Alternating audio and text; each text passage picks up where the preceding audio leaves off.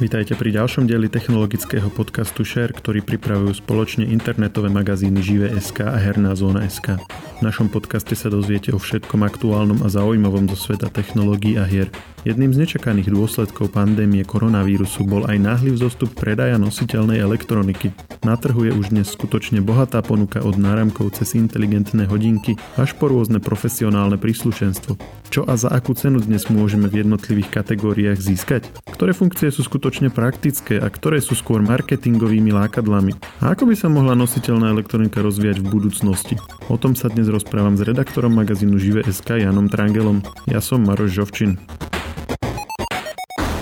Táto pandémia priniesla aj taký dosť nečakaný dôsledok. Človek by čakal, že keď ľudia budú sedieť doma, tak e, práve nejaké športové príslušenstvo a podobné veci e, sa nebude toľko predávať, ale stal sa presný opak. A e, v oblasti nositeľnej elektroniky došlo k dosť výraznému poskočeniu predaja. Jano, čím si to ty vysvetľuješ, že to takto zrovna sa vyvinulo? Podľa mňa to je hlavne preto, že keď sme nemohli chodiť športovať na rôzne kurty, na športoviska alebo do krytých bazénov na plavárne, tak e, sme sa rozhodli, že budeme robiť športy inak, že budeme robiť to, čo je dostupné, behať, bicyklovať. A treba povedať, že hlavne pri týchto športoch, ako je beh a bicyklovanie, je nositeľná elektronika veľmi užitočná a môže veľmi pomôcť e, v tréningu, v monitorovaní výkonov a v zlepšovaní sa. A čiže nositeľnou elektronikou asi najčastejšie myslíme te, také tie hodinky inteligentné a podobne, ale tam sú aj ďalšie veci. Keď sa bavíme o nejakej inteligentnej nositeľnej elektronike, tak čo do toho všetko zaraďujeme? Technicky tam môže byť úplne všetko, čo by sme si nejakým spôsobom dali na telo, takže rôzne okuliare s rozšírenou realitou, inteligentné slúchadlá, načúvadlá, nejaké prstenie, ktoré by nám pomáhali ovládať smartfón a milión rôznych iných zariadení, ale myslím si, že aktuálne tá, tú nositeľnú elektroniku reprezentujú presne tie náramky, hodinky a športové trackery, teda to, čo sa dáva na zápestie. A tieto zariadenia tvoria absolútne drvú väčšinu predajov z nositeľnej elektroniky. A ty sa im aj venoval tak podrobnejšie, tak eh, jak by si to ty rozdelil, že, že taká že základná kategória, potom také, že, že poloprofesionálne alebo profesionálne. Čo sú tie kategórie, z ktorých si dnes človek eh, by si mal ako keby vyberať, keď veľa o tom nevie, ale proste povedal si, že aha, niečo také by sa mi hodilo a, eh, a idem teda ten trh začať skúmať. Úplným základom sú obyčajné náramky, tie sú väčšinou lacné, stoja od 10 eur, také tie lepšie sú okolo 30 eur, možno 50 eur. A tie niekedy dokonca ani nemajú displej a dokážu počítať roky. Tie lepšie majú displej a vedia napríklad zobraziť, keď vám niekto telefonuje, tak vám povedia, že kto vám volá. A vedia nejaké upozornenia z kalendára zobraziť na displeji. A vedia už aj napríklad, a to je podľa mňa veľmi užitočná funkcia, merať srdcový tep. A vďaka tomu dokážu dosť pomáhať pri behaní.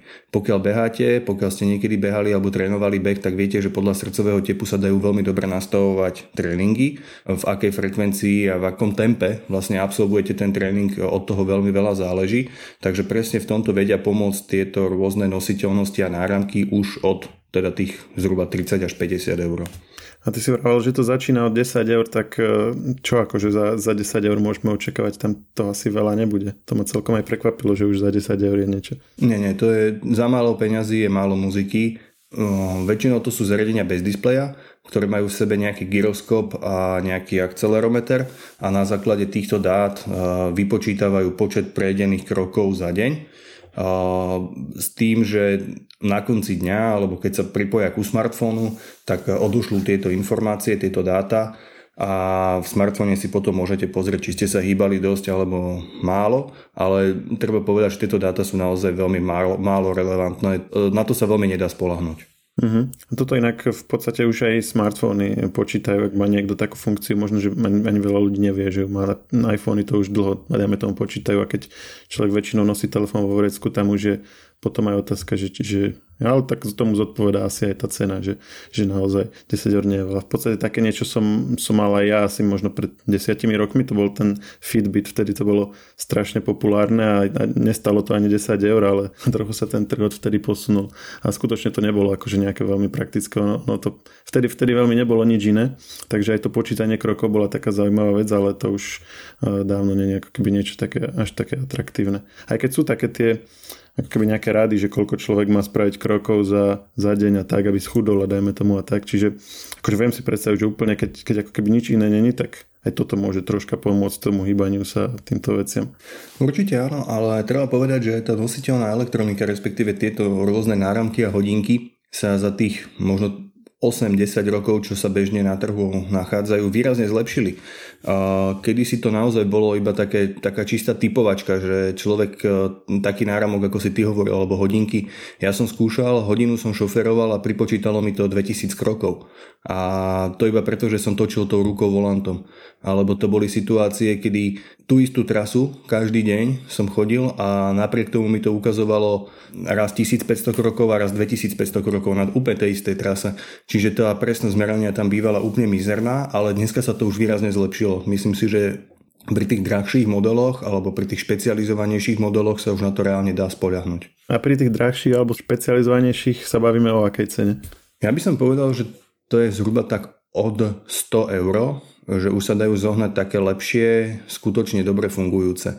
A pokiaľ ide o záznam športovej aktivity, tak je absolútne kľúčové, aby to zariadenie malo GPS. Bez toho sú všetky tie dáta, povedzme, že iba odhadované. Ale v momente, keď tam je dobré GPS, tak uh, už tie dáta sú relevantnejšie, presnejšie, vzájomne porovnateľné a napríklad čo je taká populárna aplikácia Strava, s ktorou športovci veľmi často porovnávajú svoje výkony, tak ona vám tam vlastne ani nedovolí nahrať a zdieľať nejaký mm, výsledok bez toho, aby ste mali zariadenie z GPS.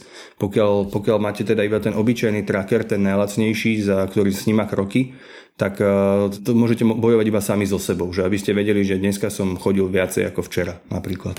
Počkaj, to GPS tam má akú funkciu?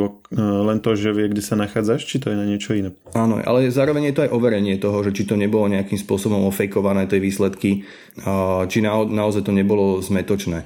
Že pokiaľ, pokiaľ máš hodinky z GPS, a ideš behať, tak ti to na konci ukáže aj kompletnú trasu, ktorú si prešiel. Pokiaľ majú aj výškomer, tak ti to dokáže namerať aj presné prevýšenie na tej trase. Takže tie dáta sú oveľa presnejšie a následne sú aj presnejšie všetky tie, tie výsledky v tých aplikáciách, ktoré dávajú. Hej, hej. Čiže, čiže to sú v podstate také náramky a keď sa bavíme o tých náramkoch, to už sú, čo sú už také drahšie s displejom a tak, tak to už nemá ďaleko potom aj od e, tých klasickejších hodiniek, nie? Alebo... Už je to v princípe to isté, ide len o veľkosť toho zariadenia. Tie náramky môžu byť byť menšie a ľahšie a tie hodinky sú väčšinou masívnejšie. A je tam potom ešte jeden rozdiel. Pri tom type náramku sa výrobcovi ľahšie docieli kompletná vodeodolnosť, Čiže tie náramky väčšinou mávajú, alebo nie, nehovorím, že väčšinou, ale že častokrát sa dajú zohnať aj také, ktoré majú veľmi vysokú mieru vodeodolnosti v nízkej cene. Takže pre tých, ktorí chcú plávať, je dobre začať s výberom v tejto kategórii. Naozaj na plavecké tréningy je treba veľmi dobre sledovať vodeodolnosť. Tam nestačí iba takéto IP68, ale treba tam naozaj 5 atmosfér, aby to malo a aby to aj bolo naozaj určené výrobcom na plávanie. Nie iba, že to odolá vode, keď sa človek s nimi náhodou vykúpi, kúpe, ale aby to bolo určené pre plavcov. Toto všetko, čo sme povedali, nám vie zabezpečiť už náramok a teraz, že, že čo navyše nám dajú hodinky, lebo predsa tam už je displej, má to, má to taký sofistikovanejší operačný systém, nejaké sa to telefonovať, tak skúsme si možno povedať tie hlavné kategórie. Keď nepôjdem do, do náramku, ale do, do hodiniek, tak toto a toto budem tam ešte mať navyše. No hodinky naozaj prinášajú veľmi veľa takých eh, ako keby okrajových alebo bočných funkcií. A poviem príklad, a to je moja absolútne najobľúbenejšia funkcia smart hodiniek, je navigácia. Na displeji smart hodiniek sa dá zobraziť úplne regulárna mapa, takisto ako je v aute alebo na mobile a pokiaľ máte nejaký peší výlet niekde mm, v cudzom meste, tak viete ísť iba pomocou hodiniek. Schovate ich pod rukav, keď sa nepotrebujete pozerať, nevyzeráte ako turista s mobilom v ruke a dokonca oni aj vedia na odbočku upozorniť vibrovaním, že jedno za vibrovanie je doprava, dve za doľava. A čiže vlastne dá sa prejsť tým mestom navigovať sa a súčasne nevyzerať tak, že človek naozaj nevie, kam ide a iba zmetenie pobehovať s mobilom v ruke. To je, to je moja obľúbená funkcia. A s tým zavibrovaním to si aj v praxi používal, že ako, e, je to praktické? Áno, opakovane som to používal. Ono, ono to funguje skôr v mestách, ktoré sú také, nazvime, že pravidelne stavané. Napríklad Barcelona, hej, tá je, tá je taká pravidelne stavaná, že tam sa naozaj dá, že keď sa povie doprava, tak to s najväčšou pravdepodobnosťou bude pravý uhol Ono úplne to asi nebude fungovať v takých dopletených mestách, napríklad v Bratislave, kde je každá ulička iná, tak eh, tam, tam si myslím, že by som sa asi ďaleko nedostal. Ale ako funguje to, vyskúšal som to a funguje to. Hej, a to kedy zavibruje? Keď akože si už, mm, že musíš zastaviť, alebo keď sa nejak blížiš k tej že je to také prirodzené, že keď sa blížiš k nejakej kryžovatke, takže vtedy akurát to vie, že to má vybrovať? No ono to GPS v hodinkách není úplne presné. Hlavne teda pokiaľ sa bavíme o pohybe v meste medzi vysokými budovami. On tam môže mať odchylku možno 5 metrov, kľudne, v niektorých situáciách, takže ono to, ono to zavibruje zhruba vtedy, keď cíti, že by, by si mal odbočiť. Ale zase tie odbočky nebývajú v tých mestách tak často vedľa seba, že by si niekomu vošiel do dvora alebo tak. Čiže väčšinou to býva prirodzené a predtým si ešte pozrieš tú mapu a keď si nie si istý, tak kedykoľvek sa dá zase pozrieť na displej tých hodiniek a a už si potom odbočí tak, ako treba. Ja keď som zvažoval hodinky, tak teda zatiaľ ešte som si nekúpil, ale jedna z takých funkcií, ktoré sa mne zdajú uh, najpraktickejšie, tak sú notifikácie. Že, že nemusím si za každým vybrať mobil, keď mi niečo príde a zavibruje a len sa pozriem na hodinky. Uh, toto sa ti v praxi osvedčilo, alebo je to taká skôr, že vec navyše? Je to šikovné. Pozrieť sa, kto telefonuje, pozrieť sa, že od koho prišla správa, to je fajn. Mne sa to celkom páči, alebo napríklad to, že viem aj zložiť hovor, keď mi niekto telefonuje, tak ho ako keby vypnem bez toho, aby som musel niekde hľadať telefón. Ale už tie, tá nadstavba toho, že by som odpisoval niekomu správy z displeja hodiniek, to už mi príde ako trochu extrém, to som snad nikdy neurobil. A podľa mňa to není ani úplne dôležité. Áno, niekedy tam je, že diktovanie, no tam potom závisí, že aké to je presné. Ak tam spraví nejaký preklep, tak aj tak to budeš potom musieť riešiť cez mobil. Ja nemám trpezlivosť dohadovať sa s elektronikou hlasovo, zatiaľ v tom ešte nie sme tak ďaleko, aby som bol ochotný sa s ňou rozprávať. A e, keď sa o tomto bavíme, predpokladám, že bude dosť dôležité, že aby, aby vedeli správne komunikovať medzi sebou ten mobil a tie hodinky v priepli je to jasné, že Apple Watch, iPhone a tak a pri Androidoch Stačí ti, že, že hociaké hodinky s Androidom, s hociakým mobilom s Androidom, alebo treba si dať pozor na to, keď už to chceš používať ako keby v tandeme s tým mobilom? V princípe platí to, že do Androidu sa dá pripojiť ktorýkoľvek náramok. Samozrejme, treba si sledovať, či tam je certifikácia, ale pokiaľ som si všimol, tak všetci výrobcovia, takí povedzme, že lepší výrobcovia, ktorí pôsobia na našom trhu, nemajú vôbec žiadny problém s Androidom, dokonca ponúkajú aj vlastné apky na spracovanie tých jednotlivých funkcií.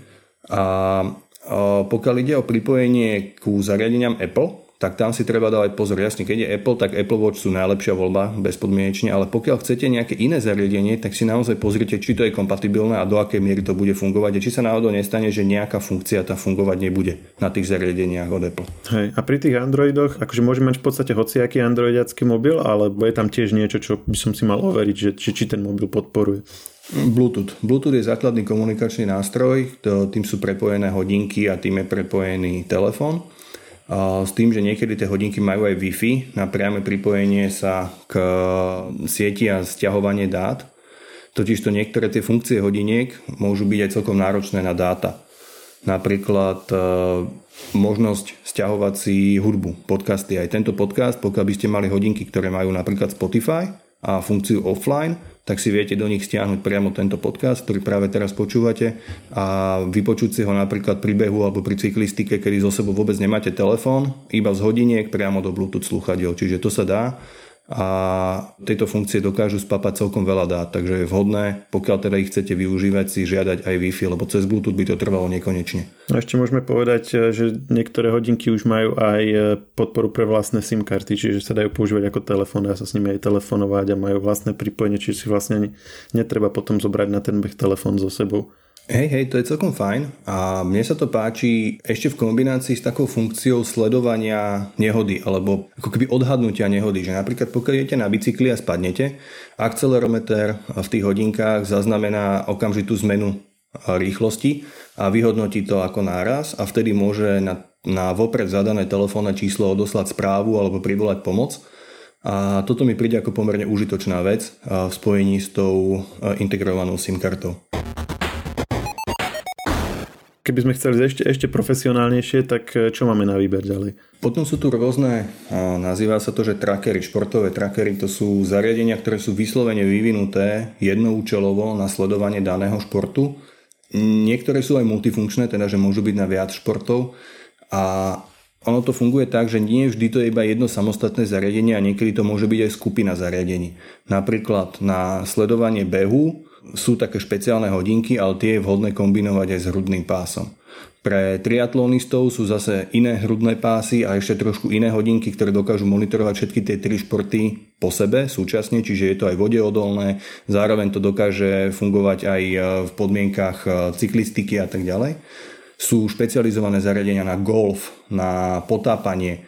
To už sú naozaj ako veľmi veľké chuťovky pre ľudí, ktorí presne vedia, čo potrebujú. Ale u nás sú asi najpopulárnejšie zo všetkého také tie multišportové, univerzálne trackery alebo povedzme, že pokročilé športové hodinky. Pokročilé športové hodinky, to znamená, jak sa to líši od klasických hodiniek? Že majú naozaj zameranie na tie dané športy, že tie jednotlivé funkcie fungujú lepšie.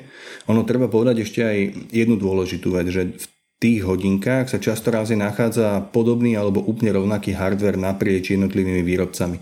Že napríklad ten akcelerometer alebo výškomer, prípadne ten GPS čip môžu viacerí výrobcovia používať úplne rovnaký. On vyšiel z nejakej čínskej fabriky a použili ho do tých hodiniek sami. Ale dôležité je, že tie dáta, ktoré nás sníma, akým spôsobom ich ten výrobca vyhodnotí. V tom je to jeho know-how a preto sú niektoré hodinky naozaj lepšie a niektoré sú horšie, lebo tí výrobcovia z tých dát, ktoré dostanú zo svojho hardveru, dokážu mm, vytvoriť oveľa zmysluplnejšie výsledky. Tie algoritmy v pozadí sú to najdôležitejšie, to najväčšie tajomstvo toho výrobcu, ktoré dáva do tých hodiniek. Poďme ešte troška sa baviť o tých e, trackeroch, nech si to aj uh, vieme lepšie predstaviť. Čiže napríklad dajme tomu ten hrudný pás, to znamená, že si kúpim ako keby nejakú gumičku alebo niečo, čo sa mi akože obopne okolo hrude a prečo je to lepšie alebo čo to dokáže priniesť. Ty si spomínal pred nahrávaním, že ti to ako keby dáva zmysel, tak skús to nejak predať.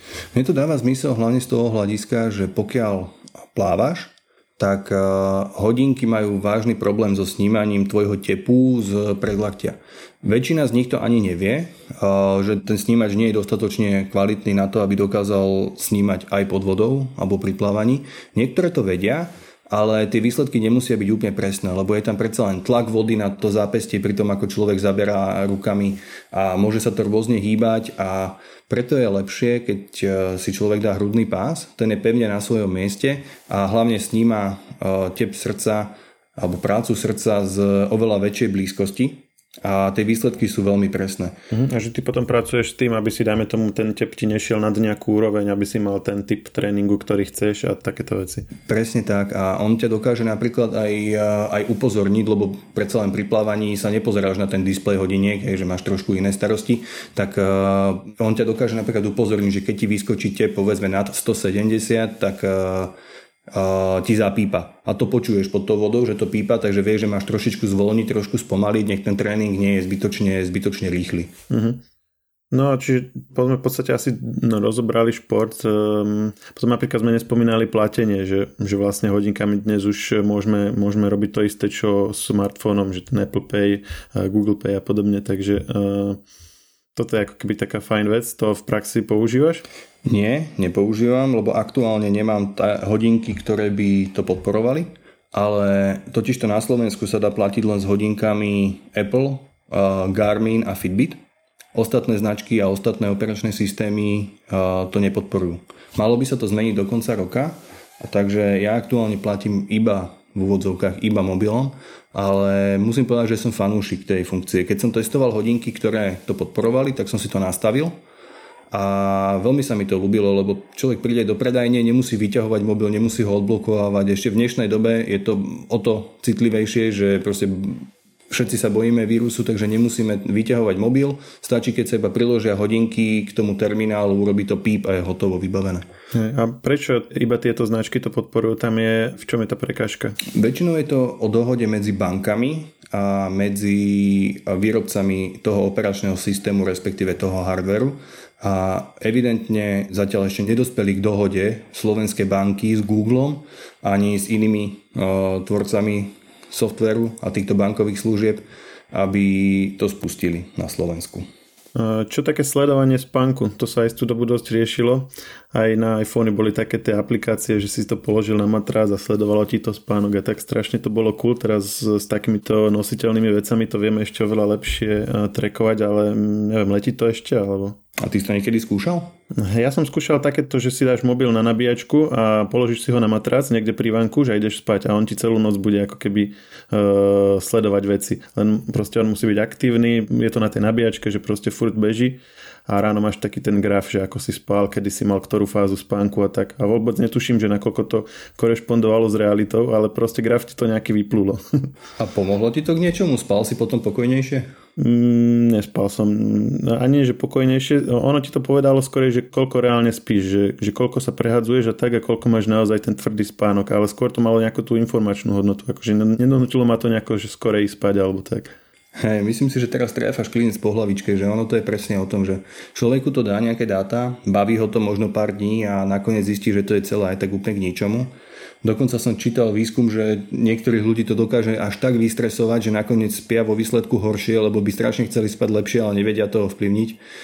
Podľa mňa celé sledovanie spánku je jedna veľká hlúposť. Môže to byť zaujímavé pre ľudí, ktorí už reálne majú nejakú poruchu spánku a nevedia prísť na príčinu, tak by tie hodinky možno pomohli odhaliť tú príčinu. Alebo ľuďom, ktorí sú v nejakom naozaj superintenzívnom maratónskom tréningu, tak im môžu pomôcť na, nazbierať nejaké dáta na efektívnu regeneráciu. Možno ale pre človeka, ktorý naozaj netrenuje vrcholovo alebo netrpí nejakou závažnou spánkovou poruchou, je toto, táto funkcia absolútne zbytočná a úplne pokojne všetci môžeme spať aj bez hodiniek. Ono je to aj také trochu nezvyké, alebo možno aj nepríjemné, že, že mať proste celú noc na ruke hodinky a potom aj celý deň, tak to je také trochu od veci. Monitorovanie zdravotného stavu je tiež e, samostatná téma, čo sa týka nositeľnej elektroniky. Také tie napríklad merače tlaku, to už, to už je stará vec. Teraz sa meria tep. Tak e, čo všetko už nám dnes e, o zdravotnom stave vedia povedať hodinky a čo z toho je také, že to má nejakú keby relevantnú hodnotu? No, aktuálnou novinkou je meranie alebo natočenie v úvodzovkách EKG, to je funkcia, ktorú, s ktorou prišiel Apple, neskôr ju okopíroval aj Samsung a už je aj na Slovensku dostupná.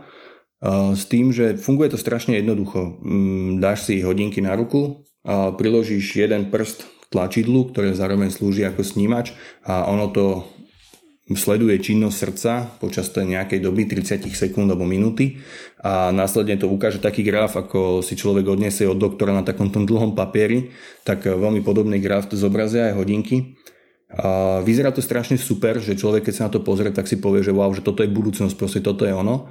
Ale potom si prečíta podmienky toho použitia a povie si, že je to celé úplne k ničomu, lebo vlastne v tých podrobných podmienkach je napísané, že to nemá žiadnu medicínsku relevanciu, že človek e, to nemôže brať vážne, že to je všetko iba informačné a úplne orientačné a nič z toho nemusí byť vôbec presné a už v žiadnom prípade nikoho človek nemôže žalovať, pokiaľ by to náhodou nesedelo a stala sa nejaká zlá vec.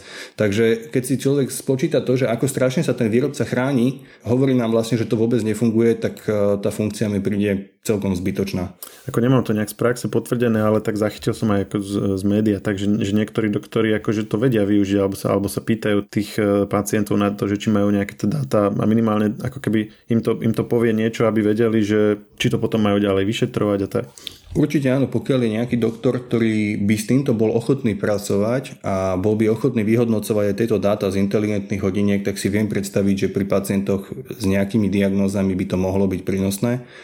Páči sa mi napríklad, čo si hovoril, to meranie tlaku.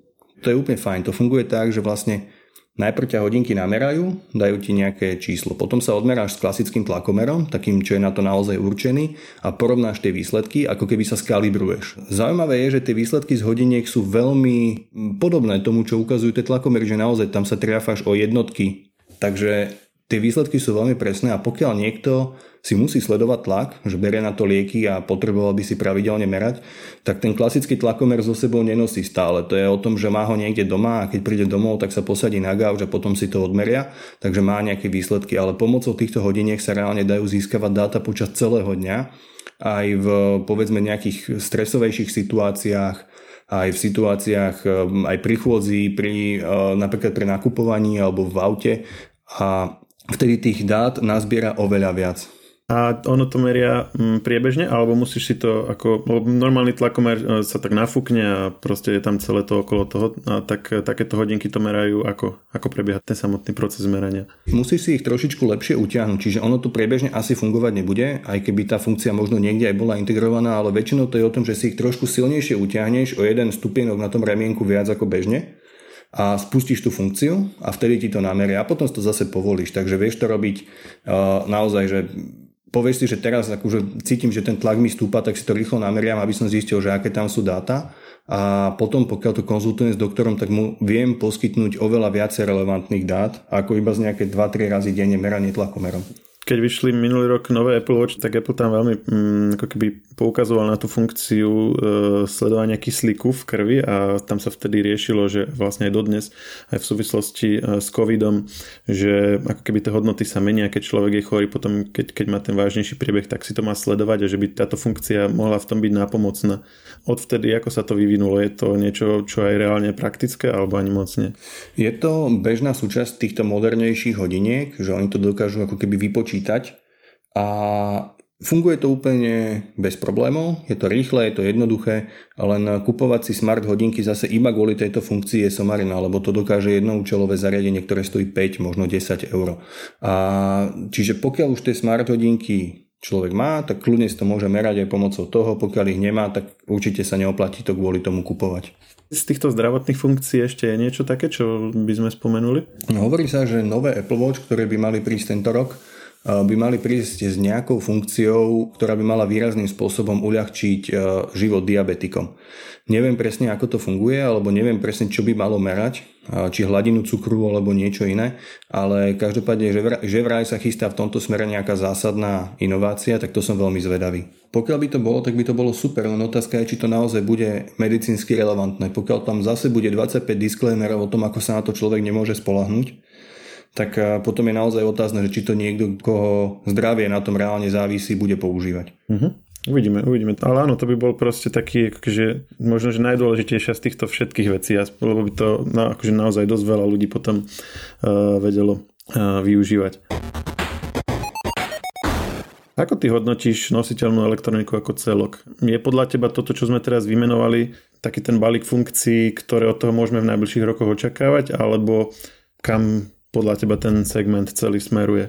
Ja som osobne tiež veľmi zvedavý, kam to všetko smeruje, lebo mám pocit, že všetko relevantné už bolo vymyslené, ale tento pocit sa vždycky dá, alebo táto myšlienka sa vždycky dá prekonať. To znamená, že vždycky dokážu výrobcovia prísť ešte s niečím, čo prekvapí, ale myslím si, že tie skutočné inovácie budú smerovať naozaj k tomu zdravotnému hľadisku, čiže tam sa naozaj ešte niečo bude dať sledovať z tej činnosti ľudského tela, ale pokiaľ ide o nejaké zábavné funkcie alebo nejaké takéto dodatky, tak tam už naozaj sme asi narazili na hranice toho, čo, čo tie hodinky vedia, čím sú obmedzené hardverovo. A pokiaľ nepríde nejaké zásadné zlepšenie vo výdrži batérie, tak tento typ elektroniky naozaj asi ostane zhruba tam, kde je dnes. Možno sa trošku zmenší, možno mu začnú konkurovať aj iné typy nositeľnej elektroniky postupne, ale aktuálne si myslím, že z hľadiska hardveru sme už pomerne vyspeli. Iné typy nositeľnej elektroniky myslíš čo? Že okuliare a hm, helmy a takéto veci? No možno napríklad, pokiaľ dneska sa musíš pozerať na to, aby si videl, aký máš srdcový teb a koľko si odbehol kilometrov, tak možno v budúcnosti to budeš mať v okuliároch, ale nebudeš sa musieť pozerať na zápestie a bude ti to merať, ja neviem, teraz to trepnem z ucha, hej, a a všetky tie dáta proste budeš mať relevantné pekne na, na displeji rovno pred očami a nebudeš musieť naozaj ani len tú ruku zdvihnúť. Čiže možno naozaj tam bude konkurencia tých hodiniek. Hej, do, do toho aj vlastne všetky tie veľké firmy Apple uh, sa roky hovorí, že, že AR a to rozšírenú realitu a nejaký, nejaký typ okuliarov rieši, Google má svoje, Facebook rieši svoje, čiže toto, toto ako keby asi viacero tých veľkých firiem identifikovalo po hodinkách ako, ako ten ďalší nejaký krok. Ale ako si povedal, že tá vízia toho, že máš to v okuliároch a len to pred, sleduješ pred sebou, tak myslím si, že od toho sme ešte dosť ďaleko aj to, čo sa týka uh, kvality hardwareu, že skutočne ako ledva, ledva sa nám to teraz podarilo vtesnať do tých hodiniek a o čo menšie sú ešte také okuliare. Takže myslím si, že ešte, ešte to má ako keby svoj čas pred sebou. Určite áno, na druhú stranu môže to byť zaujímavé. Zober si, že ako veľmi by to dokázalo pomôcť napríklad pri šoferovaní. Ja viem, že keď boli Google Glass, tak v niektorých krajinách boli úplne zakázané pre šoferov, ale v budúcnosti by to mohla byť celkom zaujímavá pomocka. Že by si vlastne rovno na ceste by ti to nakreslilo nejakú čiaru, že chod tady, to zaboč tam a už by si tam stratil ten ďalší krok, že si porovnávať tú mapu s tým, čo vidíš pred sebou. Hej, hej, ako po iných informácií by ti to mohlo premietať rovno dopredu, mohlo by ti to vyznačiť srnku, ktorú v podstate ani nevidíš, lebo je schovaná niekde v lese, ale pekne by ti ju vyznačilo, že tam nejaká je, dávaj pozor. Čiže to všetko by sa dalo. Len no, samozrejme to je otázka budúcnosti. A dneska to znie ako sci-fi. Hej, a myslím si, že oveľa zaujímavejšie napríklad pre Google by bolo mať e, billboardy na ulici s QR kódmi a ty by si na každom billboarde videl svoju personalizovanú reklamu na, miesto nejakého obrázku, čo tam niekto nalepí.